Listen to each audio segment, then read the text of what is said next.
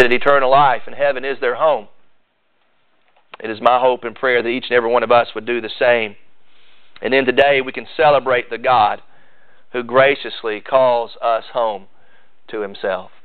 If you're able to this morning, let me invite you to stand with me as we read the Word of God. I'll be reading from Psalm 126 today. As the psalmist writes these words under the inspiration of the Holy Spirit When the Lord brought back the captive ones to Zion, we were like those who dream. That our mouth was filled with laughter and our tongue with joyful shouting. Then they said among the nations, The Lord has done great things for them. The Lord has done great things for us. We are glad. Restore our captivity, O Lord, as the streams in the south. Those who sow in tears shall reap with joyful shouting.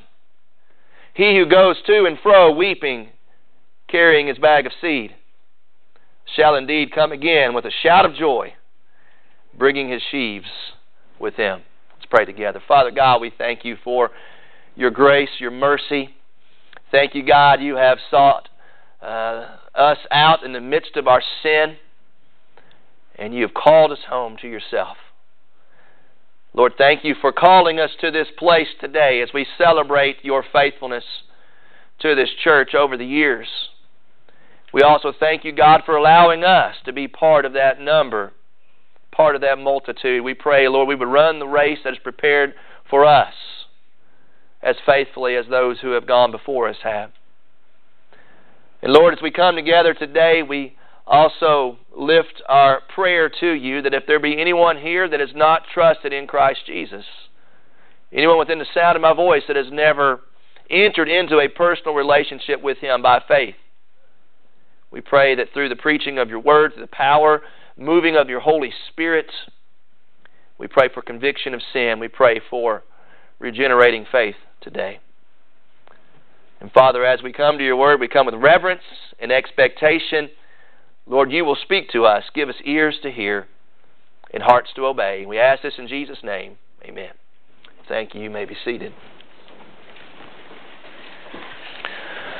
Psalm 126, as you may see in your Bible, is labeled as a song of ascents or a song of moving upwards. This is the seventh out of a series of 15 psalms grouped together underneath that specific heading. It is sometimes referred to as pilgrim songs, as uh, the girl sang for us, a wayfaring stranger and traveling through. And it's a song meant for pilgrims as they journeyed toward Jerusalem. For whatever reason, being away from the capital city of God and, and approaching Jerusalem, they, these pilgrims would sing these specific songs in those occasions. And what we see here is most likely a time of national calamity that for whatever reason uh, the, the city of God had been held captive, or, or, or, or some were taken away from Jerusalem and held captive. Some have, have expressed perhaps this was during the period known as the Babylonian captivity, as Babylon had conquered uh, Judah and, and uh, sacked Jerusalem and destroyed the temple and, and carried away many of God's people into exile. We know in Scripture that after a period of 70 years, the exiles were then able to return home.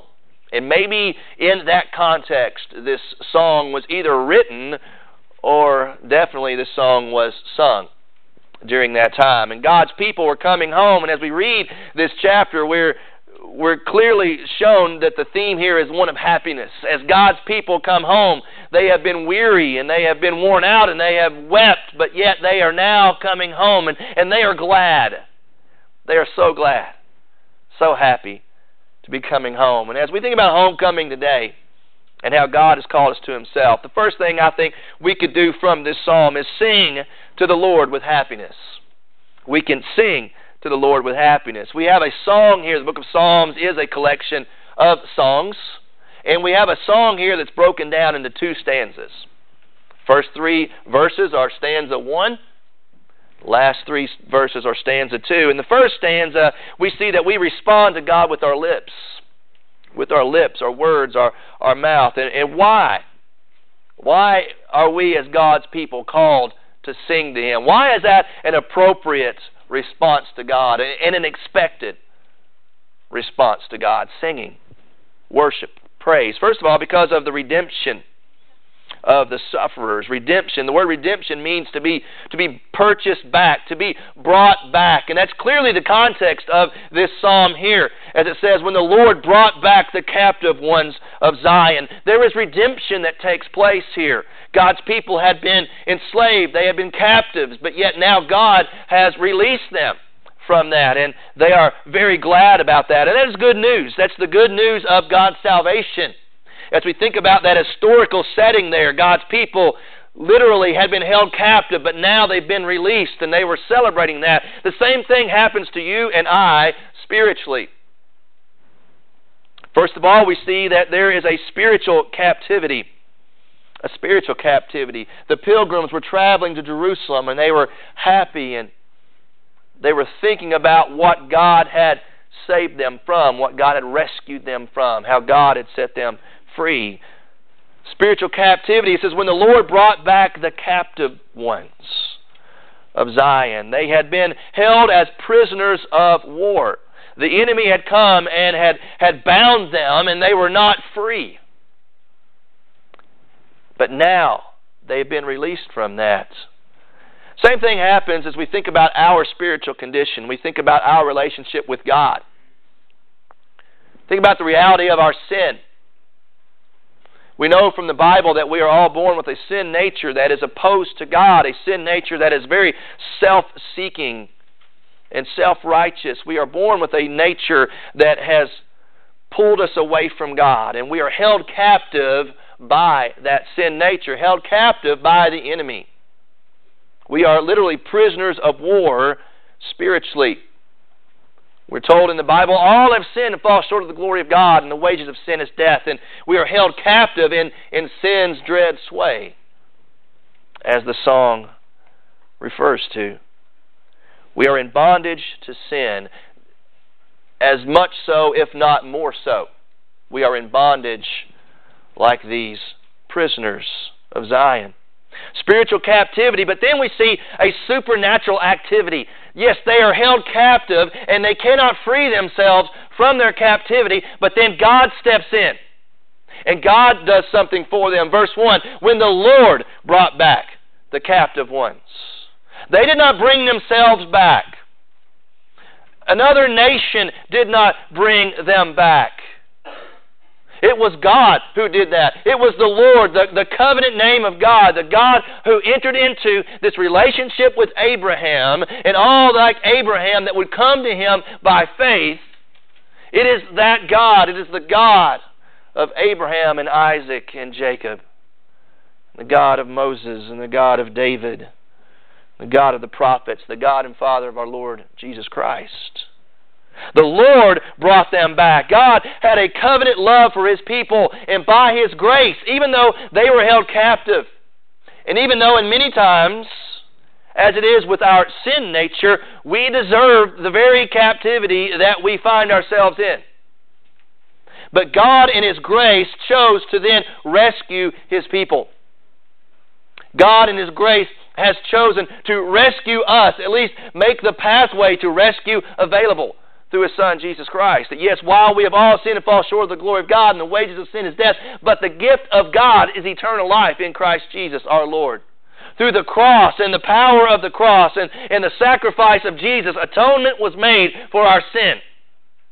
The price was paid. We were in slavery to sin and did not have the money to free ourselves, but Christ came to provide the spiritual currency to purchase your redemption your freedom.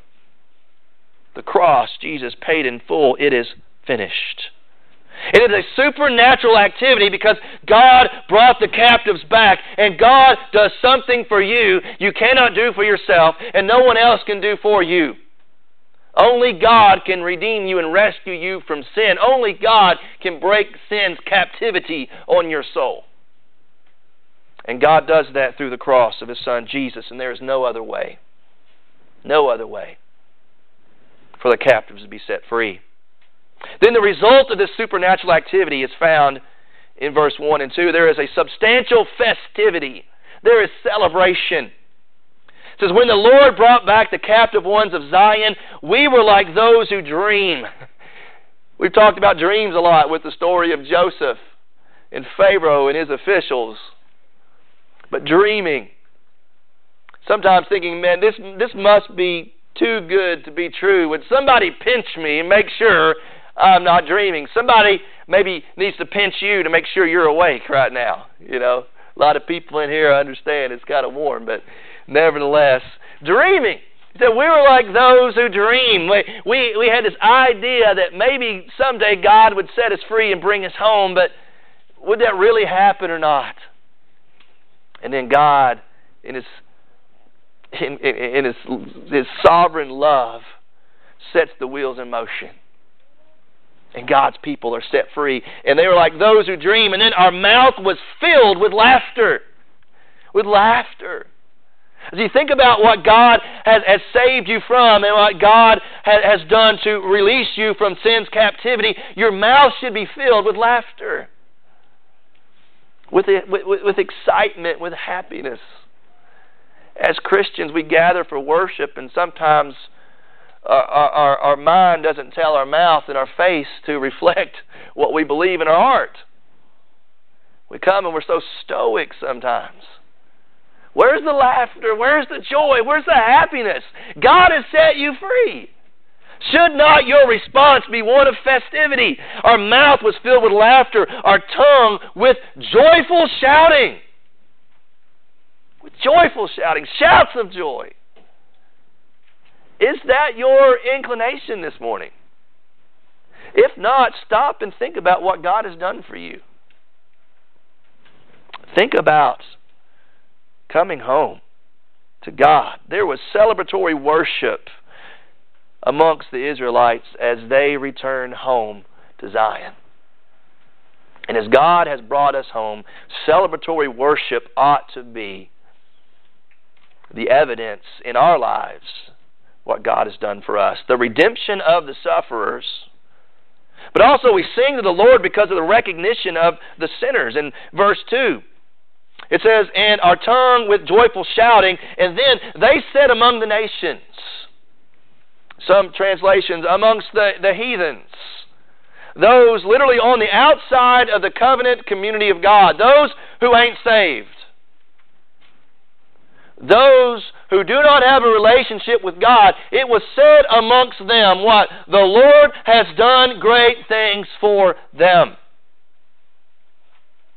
It is if those on the outside recognize by the worship and by the lifestyle of those who have been redeemed, they, they are communicating a truth to them. And this worship lifestyle attracts those on the outside. As the Israelites worshiped God and they celebrated God, and their mouth was filled with laughter and their tongue with, with, with joyful shouting, those who were not part of that community of faith in God began to notice that and say, There is something about them that is unique. There is something about them that I need. There is something there I wish I had. Does your life communicate that to the unbeliever? Does your, does your lifestyle and your worship and your praise communicate that to the lost? It did in this situation. It also does in the New Testament. Acts chapter 16, verse 25. Paul and Silas are in prison for preaching the gospel. And while they are in prison, what are they doing? They are singing songs they are singing hymns and praying to God, and we are told that the prisoners were listening. We also learn that the guards, their captives, or their captors, were listening. So that when God miraculously, through the earthquake, freed the prisoners, Paul and Silas were then able to witness to the Philippian jailer who said, What must I do to be saved? I want what you guys got.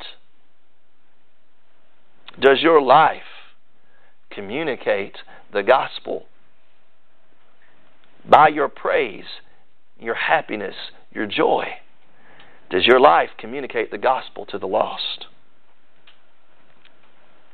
Also, we see in this text, the recollection of the saints in verse 3. It says, The Lord has done great things for us. It's, it's acknowledging, yes, the Lord's done great things for them. Yes, He has. I testify to that.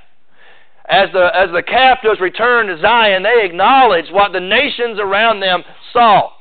Yes, God indeed has done great things for us. And we are glad.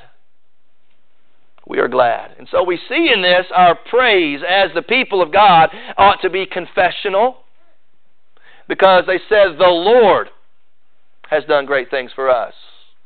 A confession about who God is and, and a conviction about what God has done. Our sound doctrine, our theology, we ought to have a confessional praise. We're not here just to be happy and, and make noise. We are directing it, as Tom said earlier, we are here to worship the Lord Jesus. We're not here to have a concert. Our praise is directed to someone specific. Confessional praise, the Lord has done great things for us. It's also corporate praise, right? The Lord has done great things for not just me, the Lord has done great things for us, the community of God, and we are glad. And we can say the Lord has done great things for me and I am glad. Nothing wrong with that. That's biblical. But what's also biblical, the Lord has done great things for us. We are glad. It's corporate. You see, it's not just about me and Jesus. When you're brought into the kingdom of God, you are brought into the family of God. If God is your father and God is my father, guess what? We're brothers. Or brother and sister, or whatever the case may be. It is corporate praise. The people of God have always been a singing community. The people of God have, have, have, always been a worshiping community, and they've always done that together. And so, as we assemble week after week, as this church is assembled week after week for 170 years, we are part of this biblical heritage of corporate praise. And it's proper, it's right because of the redemption that God has done and because of the recognition that we give to this lost and watching world, it is the right thing to do corporately, gathering together faithfully, worshiping God. It's confessional praise, corporate praise, it's continual praise. The Lord has done great things for us. We are glad. Not we were glad. Yeah, we were glad last year. Uh, we don't need to be glad now. Yes, we are always glad. Because God's covenant love, its faithful love, is always there. He will never leave us nor forsake us. He began a good work and you will be faithful to complete it to the day of Christ Jesus. What God has begun to do in this church, God will bring it to fruition. And we should always be glad for that remembering Him. The Lord has done great things. And so as we gather week after week, we remember who we were before Christ. We remember what Christ has done. We also remember what He's doing now and what He will do. And so we always want to remember the recollection of the saints. As we've gathered here this morning, we have heard some wonderful music, and y'all been clapping and stomping your feet, and, and that's right, it's appropriate. Nothing wrong with that. Praise God. And I, I was telling Howard this week, you know, that the Graham family is going to come and we were going to sing some of these old songs. And he got a big old grin on his face and he said, I love those old songs. I love those old songs. And you know, we all have our preferences, right? Some of us love the old hymns of the faith. Some of us love the uh, the old bluegrass style music. Some of us love the new stuff. But the bottom line is we should come together in unity for the purpose of praising God. And in the Scripture, that involves music and song. And even though we all have different tastes, when the music does these three things, when it, when it reflects on the redemption of God in Christ Jesus, our salvation through the cross, when it is a style of worship that will in some way re- uh, attract the lost by the gospel being presented, and if it serves its point of reminding us of what God has done, the recollection of the saints, if it's doing that, then praise God. Let's use it. Let's sing it. Let's glorify Him. with his music. Sing to the Lord with happiness. Stanza 1, responding with our lips. Secondly, we are to serve the Lord with happiness.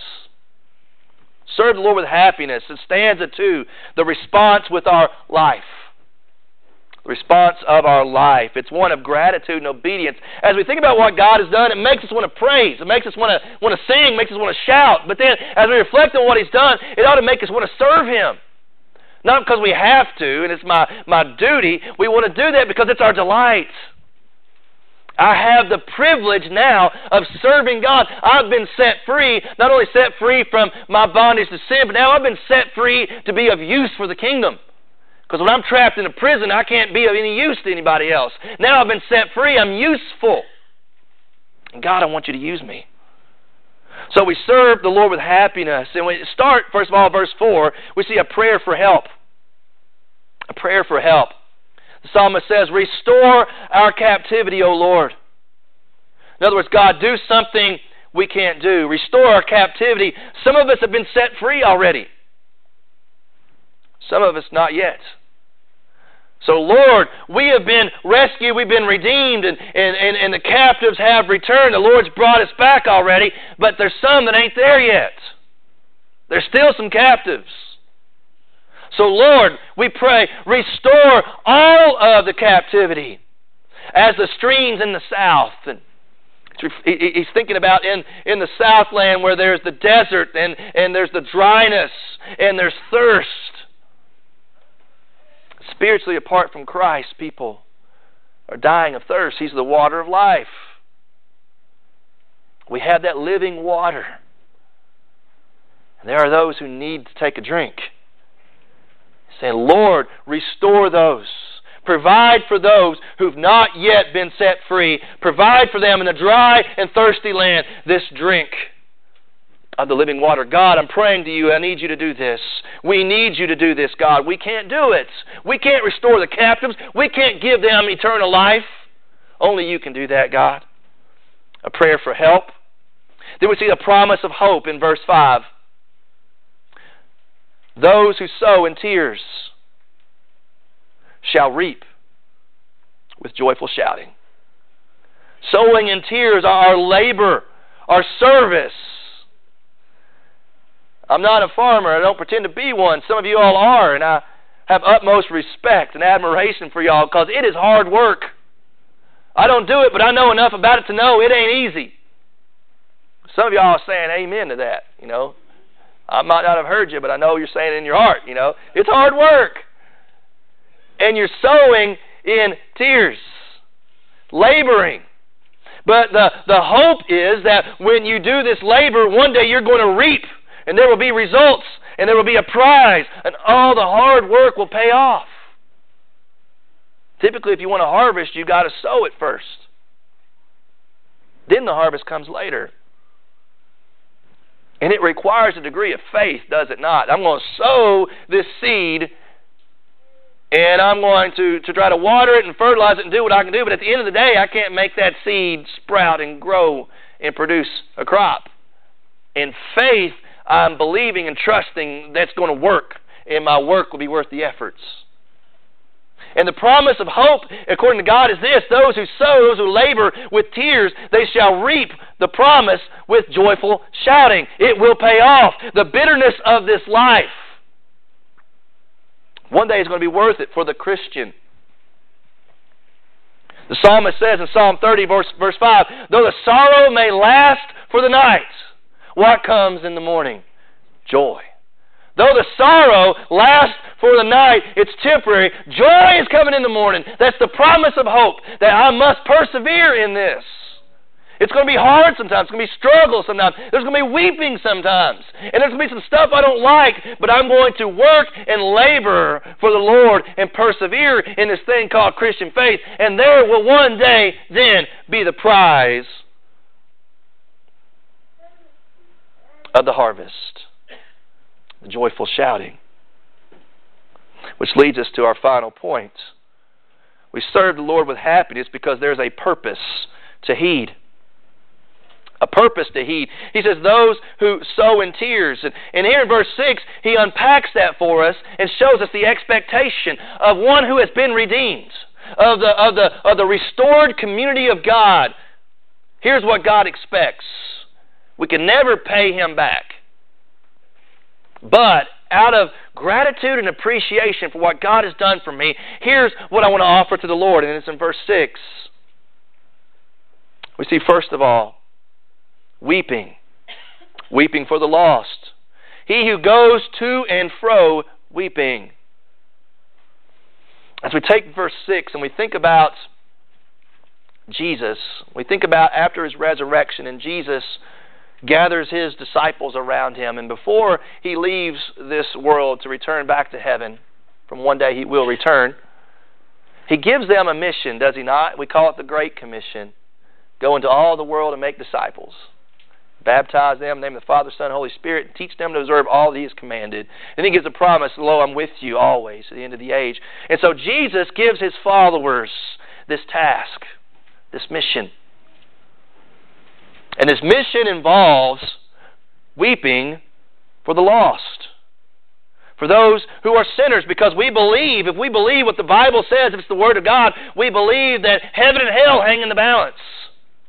We believe in a place called heaven, and the only way we go to heaven is by putting our faith and trust in Jesus and return and repenting from our sins. That's biblical. If we believe the Word of God, that's what it says. And those who do that will go to heaven. Those who do not do that will go to hell for all eternity. And so we begin to then think about that, that there are those who've not yet put their faith and trust in Jesus, and we go to and fro, because that's what the Great Commission says to do. We go to and fro, and as we do that, we're weeping over the reality that not everybody that we know has trusted in Christ. Not everyone we love is born again through faith in Jesus. And that ought to bother you. That ought to hurt ought to break your heart. But then when I look around today at the modern church, I see a lack of evangelistic fervency. Are we really weeping over the souls of the lost? There's an old hymn that said, Did Christ over sinners weep, and shall my cheeks stay dry? Jesus wept for the lost, and yet I'm somehow going to walk around this place in joyful admiration and appreciation for God and not be brokenhearted for the rest of the captives? God set me free. Praise God. I'm good. To hell with the rest of y'all. We might not say that, but practically, does our lifestyle reflect that? Do we truly weep over the lost? Our altars ought to be full every Sunday as we think about loved ones. We think about children and grandchildren and siblings and parents and, and, and, and best friends, co workers, people that we know and love that are not yet in the relationship with God and they're headed to hell unless God does something to change their hearts. Our altars ought to be full, but yet week after week, we go about our merry way. I'm happy, yet others are dying of thirst weeping for the lost, pleading for God to change hearts. And as we're weeping, then we also see witnessing witnessing to the lost. In verse 6 he who goes to and fro weeping carrying his bag of seed. You can't you can't reap a harvest if you're not sowing a seed. We can't reap a spiritual harvest unless we are spiritually sowing a seed the Bible says faith comes by hearing, and hearing by the Word of God. And so it's by the power of God, it's by the gospel message, it's a verbal proclamation that we sow spiritually into the hearts of those who are lost. That's the only way you're going to save somebody. You can't save them. The Word of God does that, the Spirit of God does that. Last Sunday night, we looked at the parable of the sower, where he's out there scattering seed, and it's landing in four different kinds of soil. And the only soil that produces a crop, that produces fruit, is a heart, we are told, that is noble, a heart that is good, a heart that is humble, a heart that is ready, and the ground is broken up. And that seed just falls on that fertile soil, and that seed does its job. So we are out there in the world. We're going to and fro. We're weeping for the lost, but we're also sharing the good news. You don't have to be a, prefer, a, professional clergyman to do that. We're all called to do that. It's the power of the word. And so we are going to and fro, we're weeping, and we are carrying our seed, we're carrying the word of God, and we're every chance we get, we're speaking a good word for Jesus. We're inviting people to church, we're inviting people uh, to Bible school. We are we are, are giving out gospel tracts. We are we are sharing our testimony. This is what God's done for me. That's gospel truth. That works. We're building relationships in order to share the good news with people. Weeping for the lost, witnessing to the lost, finally winning the lost. Winning the loss. in verse 6. He who goes to and fro weeping, carrying his bag of seed, shall indeed, shall indeed, he will definitely do this. It's going to happen. Shall indeed come again with a shout of joy. Why? Bringing his sheaves with him. As a kid, we used to sing that hymn, bringing in the sheaves, bringing in the sheaves, we will come rejoicing, bringing in the sheaves. When I was little, I thought it was sheets. And I had the image of mom outside on the clothesline hanging up the sheets and coming in rejoicing, bringing in the sheets. You know, I had no idea what a sheave was, and some of y'all may not know what a sheave is either. It's a big old bundle of, of grain of wheat. You know, you you sh- you sow your seed and it grows, and then you harvest it and you bundle it together and you bring it in. You've sowed something in faith, hoping it would grow, and guess what? It, it grew, and you harvest it, and you bundle it up, and you bring it back with you, and you're celebrating with joy because I have my food, my sustenance that I sowed for. I get to live, I get to eat. So it's a good thing, right? We're going to eat here in a minute, and that's good. We don't have to worry about bringing in sheaves. We bring in crock pots and casserole dishes. We're bringing it in, and, and we're bringing it in with joy, right? We're bringing in the sheaves. But the promise here is when we weep for the lost, we witness to the lost, then lo and behold, we get to win the lost. When you get out and you pray for those who don't know Jesus and you, and, you, and you love on them and you share the good news of Jesus and you live out a lifestyle that's one of worship and praise, guess what? Sometimes people get saved. And we get excited about that. At least you ought to. You want to see people get saved? Share the good news of Jesus with them. Pray for them. And guess what? Lo and behold, next thing you know, you got sheaves. It ain't going to happen. You're not going to reap a harvest you ain't sowing a seed. You sow a seed in faith and God causes it to grow. You celebrate that and you bring it in as an offering of praise to God. You don't say, Look, I just won somebody.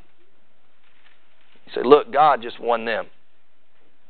And I had the privilege of being used in that situation. Man, you want to talk about something that fills your heart to the brim with joy? You get the privilege of praying with somebody to receive Christ Jesus as their Lord and Savior, and you get to witness them moving from death to life. You get to see them spiritually, their destination changes from hell to heaven. You get to take part in that. Whew. Man, that just does something for your soul. That just gives you a, a, a, a, a spiritual boost, fills you with joy, makes you want to shout, makes you want to sing. Somebody just got saved, and God allowed me to be part of that transaction. God used me as a conduit to reach that person. Mm, that's good stuff. And if you want to be part of that, you got to share the gospel. You got to sow the seed, and you got to weep. And it's through the weeping of your tears that you're watering that seed. And God causes it to grow. We take the Great Commission seriously. People will get saved. You share the gospel Somebody's going to get saved. It may not be every, it may not be everybody. Unfortunately, you can't change a heart. You can't make a person believe, and not everyone will accept that message. Not everyone even accepted the message of Jesus himself. But if you get out there and you share the gospel, lo and behold, guess what? Somebody's going to get saved. And you bring in your sheaves as a offering to God. So, folks, you and I need to celebrate the God who graciously calls us home to himself. Undeserved sinners as we are, God still not only chooses to call us, he then chooses to work through us. It's a double privilege. We don't often think of it like that, but we should. I mentioned at the outset of the service, I'm heading out on sabbatical starting tomorrow for four weeks. And part of that will be away from home, going on vacation and going down to spend a week of solitude at Clear Creek and, and some other places. And I know after being away for an extended period of time, I'm going to love coming home. I'm going to, I'm going to, I'm going to appreciate the homestead because it's a place of comfort and a place of joy. It'll be home, sweet home. For the Christian, God calls us home. Some of us have already gone on to be with the Lord, as we've talked about already. Some of us are headed that direction. And that ought to make you glad. That I fill you with happiness. Think about that homecoming that's waiting on you. Then the next question I have, not only are you are you glad, are you joyful that you're going home? Is everybody you know coming with you? Is everybody you know coming to that same destination or not? And you have a, not only a responsibility to witness, you get a privilege. You are privileged to do kingdom ministry. Every single one of us can share the gospel, pray for the lost, weep for the lost. God gives us the privilege of winning the lost. Heaven can be your eternal home. I ask you this morning, is it yours? Is heaven your eternal home? The only way heaven's going to be your eternal home is if you've trusted in Jesus Christ as your Lord and Savior and turned from your sin. We've gathered here today, and it's homecoming. We're talking about going home, going home happy, and, and all the joy and all the, the, the shouting and all the good stuff that's waiting on us there. The reality is, not everyone is headed there, at least not yet. So, our prayer, everybody in this service today, will think about going home. Think about whatever it is that, that's holding you back, whatever that's got you captive, whatever that's, that's, that's shackled your soul today. God has the power to release that. You want to be set free, God will set you free. God will rescue your soul. He'll redeem your soul. He'll call you home. He's calling today. Why won't you come? What is holding you back? What's restraining? What does the world have that's so good you don't want to let go of it and grab a hold of God? What is worth dragging your soul to hell over? God is calling you today. He wants you to come home. He wants you to come home, and when you come home, you'll be happy. You'll never regret it. It's not always going to be easy. There'll be some sowing with tears along the way. But the bottom line is this we are called to worship God by working for God. We worship the Lord by working for the Lord. Not only do we have the expectation, you and I have the privilege to go home, we come home happy, let's bring some happy souls with us along the way. Would you join me in prayer? Father God, we rejoice in who you are. We